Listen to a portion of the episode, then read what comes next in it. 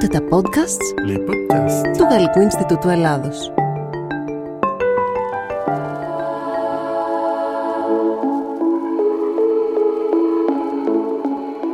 Σας καλωσορίζουμε σε ένα ακόμη επεισόδιο της σειράς podcast του Γαλλικού Ινστιτούτου με τίτλο Rendezvous Ciné. Είμαι η Βαρβάρα Σαββίδη και παρέα σήμερα θα κάνουμε μια βόλτα στα πολύ ενδιαφέροντα ντοκιμαντέρ που θα προβληθούν από τον Οκτώβριο έως το Δεκέμβριο του 2022 στο Auditorium του Αγγελόπουλος από το Cinedoc Greece. Μαζί μας έχουμε την Άβρα Γεωργίου, η οποία είναι συνδιοργανώτρια του Cinedoc από το ξεκίνημά του.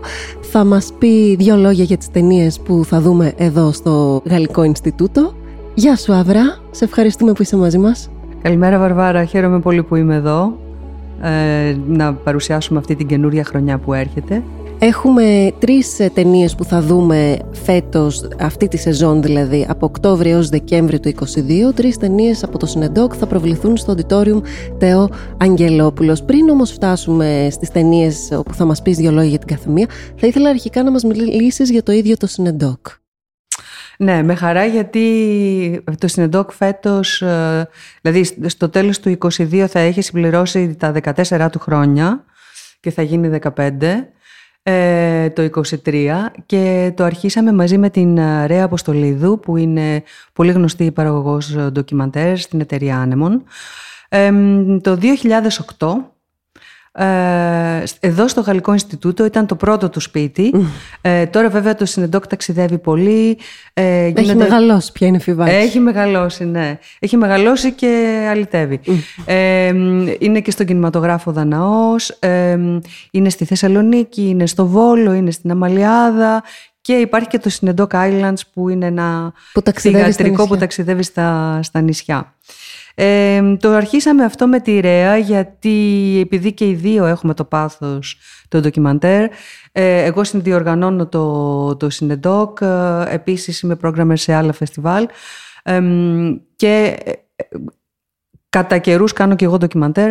Ε, είναι κάτι που είναι πολύ δύσκολο να το κάνεις ε, συνέχεια στην Ελλάδα. Οπότε είστε δύο άνθρωποι, δύο γυναίκες πολύ παθιασμένες με αυτό το αντικείμενο και αυτό νομίζω ε, ούτως ή άλλως φαίνεται και από την επιλογή των ταινιών που κάνετε. Που πολύ συχνά είναι είτε ελληνικές είτε διεθνείς ε, παραγωγές.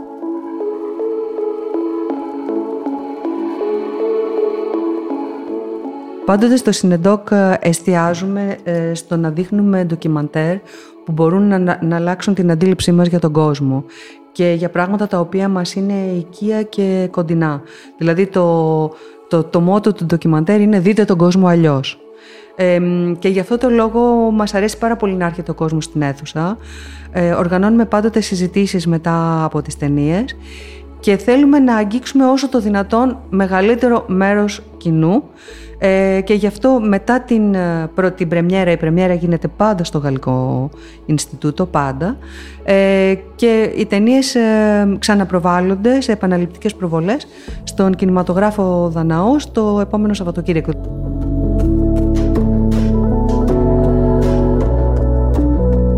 Ξεκινάμε την 5η 6 Οκτωβρίου στις 8 η ώρα είναι όλες οι προβολές στο Auditorium του Αγγελόπουλος με το ντοκιμαντέρ Μεσόγειος Πολιορκημένη Θάλασσα η μεγαλύτερη μέχρι σήμερα κινηματογραφική παραγωγή με θέμα τη ζωή στη Μεσόγειο και τις απειλές που αντιμετωπίζει.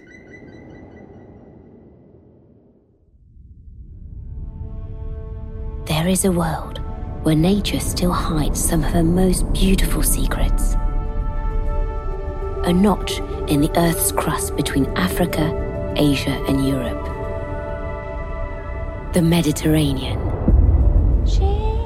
Ε, Μεσόγειος Πολυοργημένη θάλασσα λοιπόν είναι ο τίτλος της ταινίας του Φρέντερικ Φούζεα ο οποίος θα είναι και στην προβολή Σας το λέω, θα έχει μεγάλο ενδιαφέρον η συζήτηση μετά την ταινία. Είναι στην παραγωγή Γαλλίας, Ιταλίας, Αυστρίας και Ελλάδας από τη βλέπω. Ακριβώς, ακριβώς. Βασικά σε αυτή την ταινία βλέπουμε τη Μεσόγειο όπως δεν την έχουμε ποτέ ξαναδεί. Και τη βλέπουμε μέσα από τα μάτια των, των δικών της των κατοίκων και έτσι πρωταγωνιστούν ε, μια φάλαινα φυσιτήρας, φώκες μονάχους μονάχους, οι γνωστές μας καρέτα καρέτα, μια οικογένεια πελαργών, ένας θαλάσσιος αετός και μια γάτα από τις κυκλάδες. Αυτοί είναι οι πρωταγωνιστές που θα μας ε, ξεναγήσουν σε όλο αυτό το χώρο της ε, Μεσογείου που αν και βρίσκεται δίπλα μας ε, συχνά δεν το ξέρουμε αρκετά. Και έτσι αξίζει τον κόπο να μπούμε στους βυθούς της Μεσογείου και να ανακαλύψουμε τι συμβαίνει εκεί πόσο ευάλωτοι είναι όλοι αυτοί οι κάτοικοι και πόσο πρέπει και εμείς να συνειδητοποιήσουμε ότι είναι δικοί μας, δικοί μας ε, συγκάτοικοι και ότι πρέπει να τους προστατεύσουμε.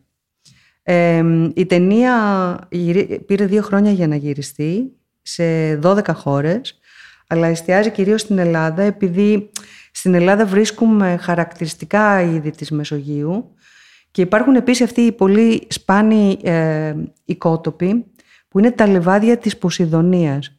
Είναι αυτά τα, τα μαλλιά της θάλασσας, είναι αυτά τα, τα υπέροχα φυτά που ανεμίζουν στα νερά και είναι πάρα πολύ σημαντικά για την επιβίωση των ε, θαλάσσιων οικοσυστημάτων.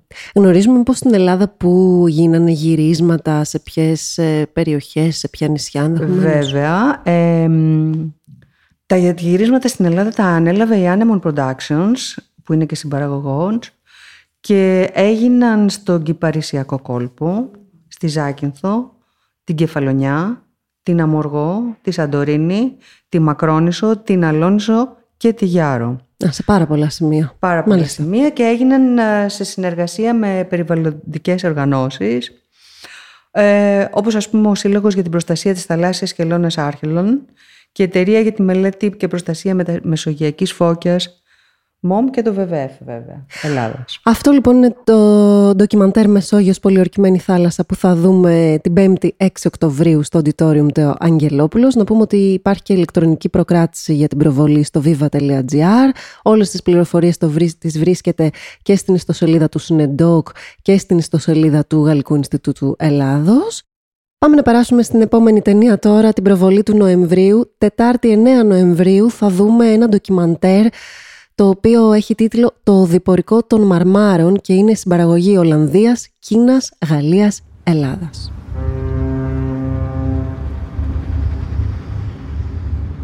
Ο έρωτας, το αρχιπέλαγος και η προώρα των αφρόντων.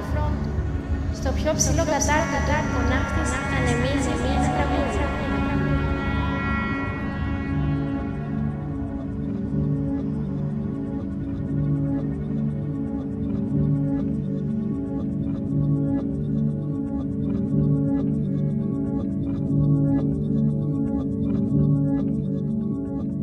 Θες να μας πεις αύριο δύο λόγια για το διπορικό των μαρμάρων. Ναι, το Marble, Marble Travelogue. Τι θα λέγατε λοιπόν αν σας έλεγα ότι υπάρχει μια πολύ μεγάλη κινέζικη εταιρεία η οποία έρχεται στην Ελλάδα, αγοράζει τόνους μάρμαρα, τα πάει στην Κίνα, εκεί τα επεξεργάζονται Κινέζοι τεχνίτες Φτιάχνουν διάφορα αγαλματάκια από πολύ μικρά έως φυσικό μέγεθος και έως και μεγαλύτερα από φυσικό μέγεθος. Ολόκληρους ναούς. Ολόκληρους ναούς. Μπορείς να δεις την, την Αθηνά με την uh, χρυσελεφάντινη ασπίδα και το κράνος.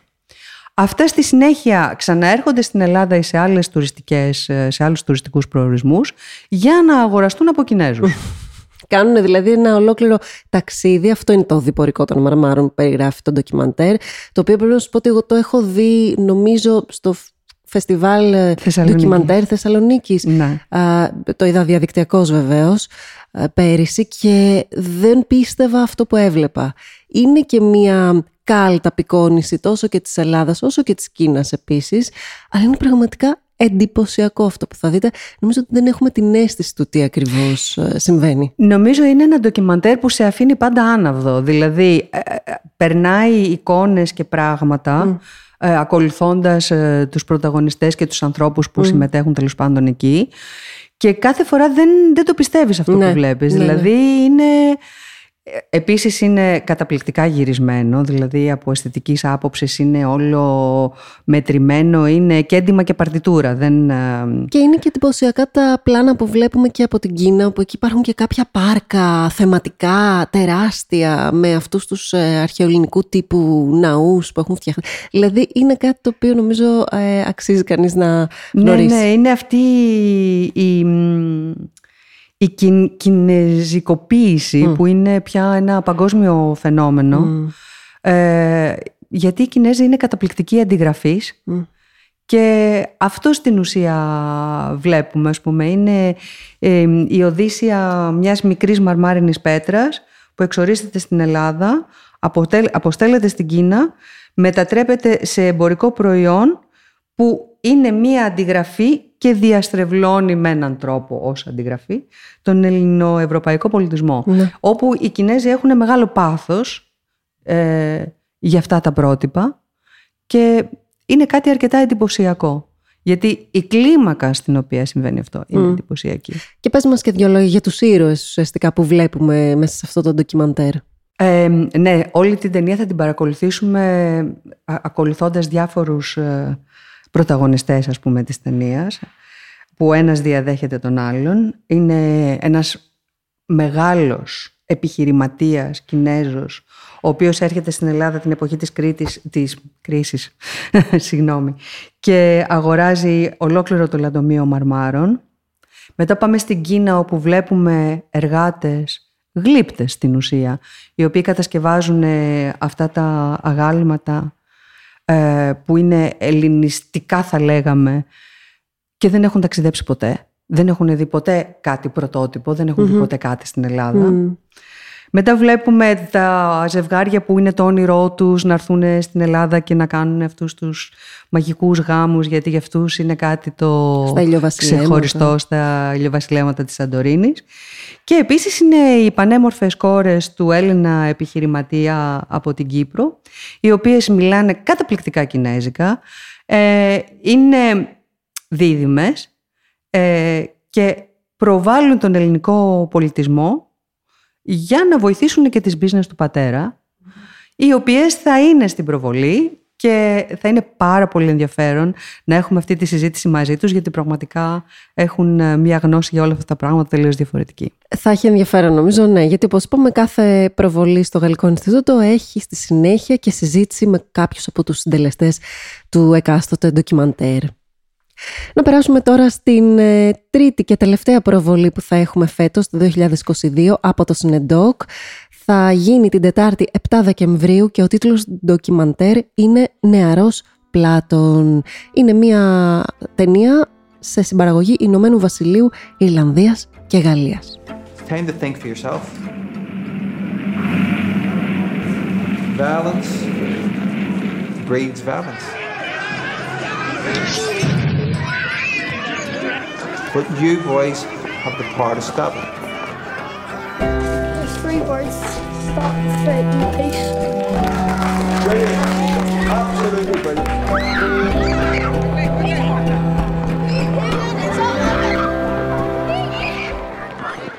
Νεαρός Πλάτων λοιπόν, το ντοκιμαντέρ το οποίο θα δούμε το Δεκέμβριο στο Auditorium του Αγγελόπουλος. Α, Θέλεις να μας πεις δύο λόγια Άβρα για αυτό το ντοκιμαντέρ και σε ποιο πλαίσιο το προβάλλεται; Ε, λοιπόν, αυτό το ντοκιμαντέρ καταρχήν να, ε, να σου πω Βαρβάρα ότι έχει ταξιδέψει παντού. Είναι πολύ βραβευμένο, είναι μοναδικό και είναι ένα ντοκιμαντέρ της Νεάς Ανή Τσανέιν. Ε, είναι Ιρλανδέζικο το όνομα. Ε, διαδραματίζεται στο Belfast, σε μια εργατική περιοχή. Ξέρουμε ότι το Belfast είναι μια πόλη που έχει ένα δραματικό παρελθόν. Ναι, βέβαια. Ε, είναι μια περιοχή που μαστίζεται από τη φτώχεια, τα ναρκωτικά, τα όπλα και εκεί συμβαίνει το θαύμα. Ο διευθυντής ενός δημοτικού σχολείου έχει ένα όνειρο και εντάσσει στο πρόγραμμα το σχολικό μαθήματα αρχαίας ελληνικής φιλοσοφίας, Μάλιστα. αλλά για πολύ μικρά παιδιά. Τι ηλικία δηλαδή; Ε, δημοτικό σχολείο. Μάλιστα. Και είναι καταπληκτικό γιατί τους μαθαίνει πώς να συμπεριφέρονται, πώς δηλαδή να μπορούν να σκεφτούν γιατί, γιατί, ε, γιατί πρέπει να προσβάλλουν κάτι, γιατί πρέπει να χτυπήσουν κάποιον, γιατί πρέπει ό, όλες τις βίαιες κινήσεις τους ή ότι τη βαρεμάρα του σχολείου τους βάζει να σκεφτούν όλα τα πράγματα, όλα αυτά που κάνουν μέσα σε μια τάξη και στην ώρα του σχολείου. Μέσα από ένα φιλοσοφικό πρίσμα. Μέσα από ένα φιλοσοφικό πλαίσιο. Και αυτό δουλεύει καταπληκτικά. Το Δεκέμβριο λοιπόν ε, είπαμε στο Συνεντόκ να, κάνουμε, να παρουσιάσουμε ένα δίπτυχο πάνω στην ε, εκπαίδευση. Η μία ταινία είναι αυτή που θα εμφανιστεί λοιπόν στο Γαλλικό Ινστιτούτο, το Young Plato, ο νεαρός Πλάτων, όπως είπαμε και πριν. Ε, και η άλλη ταινία είναι μια ελληνική ταινία του Λουκά Παλαιοκρασά ε, σε παραγωγή της ε, Άνεμον, λέγεται «Τέλος χρόνου» και για δύο χρόνια παρακολουθεί τους μαθητές που καλούνται στο τέλος των σχολικών σπουδών να περάσουν τις εξετάσεις. Τις Πανελλήνιες δηλαδή. Τις Πανελλήνιες. Όλο το άγχος που αυτό δημιουργεί το πώς τα παιδιά το μπορούν τέλος πάντων να κινηθούν και να και εξελίσσονται μέσα σε αυτά τα δύο χρόνια, κυρίως όταν έρχεται μία μαθητική κατάληψη και σταματάει τα μαθηματα και τι δημιουργεί όλο αυτό. Και τα δύο είναι, είναι ντοκιμαντέρ παρατήρησης και μας φάνηκε πολύ ενδιαφέρον να κάνουμε αυτή την ε, αντιστοιχία ε, στην Ελλάδα και στην Ιρλανδία και οι δύο είναι χώρες που έχουν ε, αντιμετωπίσει κοινωνικά προβλήματα, οξία κοινωνικά προβλήματα θα έλεγα. Και έχει πολύ μεγάλη σημασία να δει κανείς πώς αντιμετωπίζουν το κομμάτι της εκπαίδευσης. Ευχαριστούμε πάρα πολύ Άβρα για όλες αυτές τις πολύ ενδιαφέρουσες πληροφορίες. Να θυμίσουμε και πάλι ότι όλες τις πληροφορίες για τις ταινίες του Συνεντόκ θα τις βρείτε στο συνεντόκ.gr Αντιστοίχως για τις ταινίες οι οποίες προβάλλονται στο Γαλλικό Ινστιτούτο Ελλάδος μπαίνετε στην ιστοσελίδα μας efg.gr ή ifg αν προτιμάτε .gr Ευχαριστούμε λοιπόν την ε, Άβρα Γεωργίου και ευχαριστούμε και εσάς που μας ακούσατε. Ραντεβού λοιπόν στις αίθουσες. Ακούσατε το podcast «Ραντεβού Σινέ» του Γαλλικού Ινστιτούτου. Αν σας άρεσε, περιμένουμε τα σχόλιά σας στους λογαριασμούς μας στα κοινωνικά δίκτυα. Για να μας ακούτε και να ενημερώνεστε για κάθε νέο επεισόδιο, ακολουθήστε μας στην πλατφόρμα Spotify και σε όλες τις πλατφόρμες που ακούτε podcasts.